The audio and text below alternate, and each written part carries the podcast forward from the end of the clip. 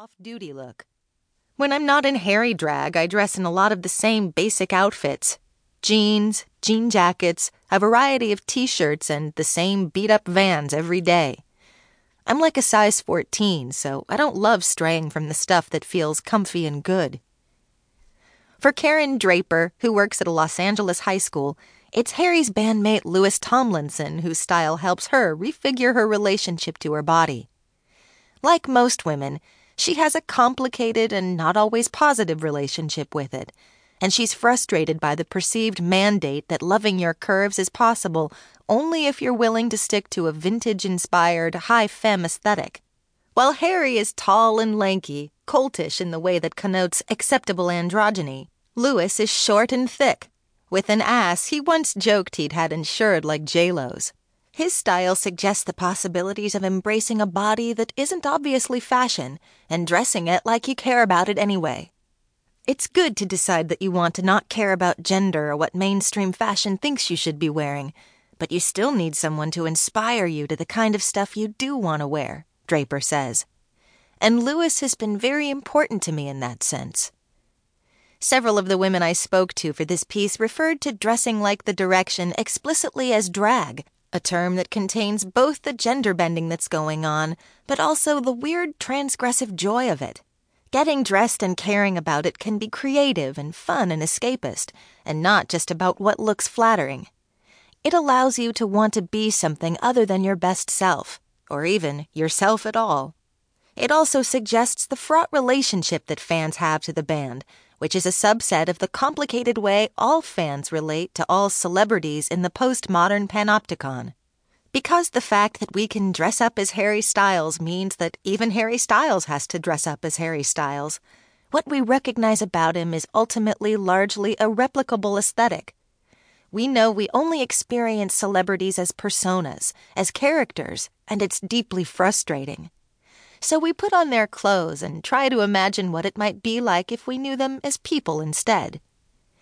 This is particularly interesting when you consider how most people imagine the relationship between female fans and male musicians, as straightforwardly lustful, a desire to get looked at and liked. But as Katie DiSabato, a freelance PR consultant and writer, puts it, "The real thing for me is, do I want to be him or do I want to fuck him?" DiSabato's question and the way we cloak ourselves in their clothes suggests that there's something else at work here. The desire to enter their world is actually rooted in part in a yen to possess their power as our own. As DiSabato puts it, "How better to express all the glottal yearning of that feeling than putting on something I know he would wear?"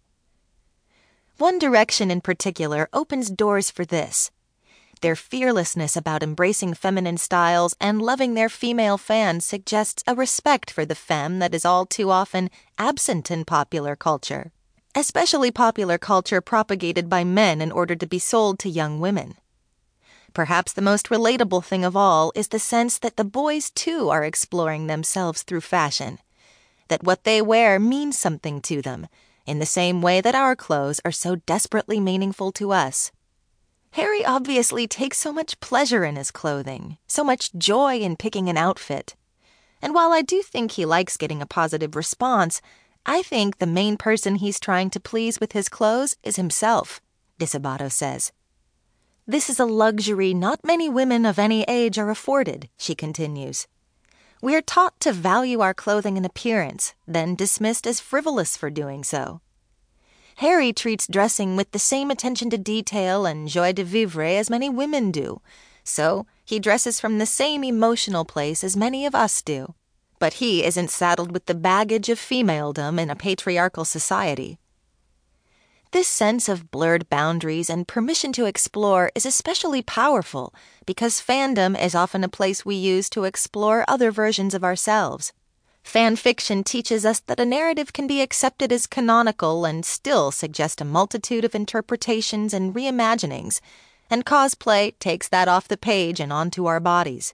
Fandom is often regarded as a play space, enacted digitally and separate from flesh and blood everyday identities. One Direction drag allows us to take a step toward uniting the versions of ourselves we imagine and the versions of ourselves we are.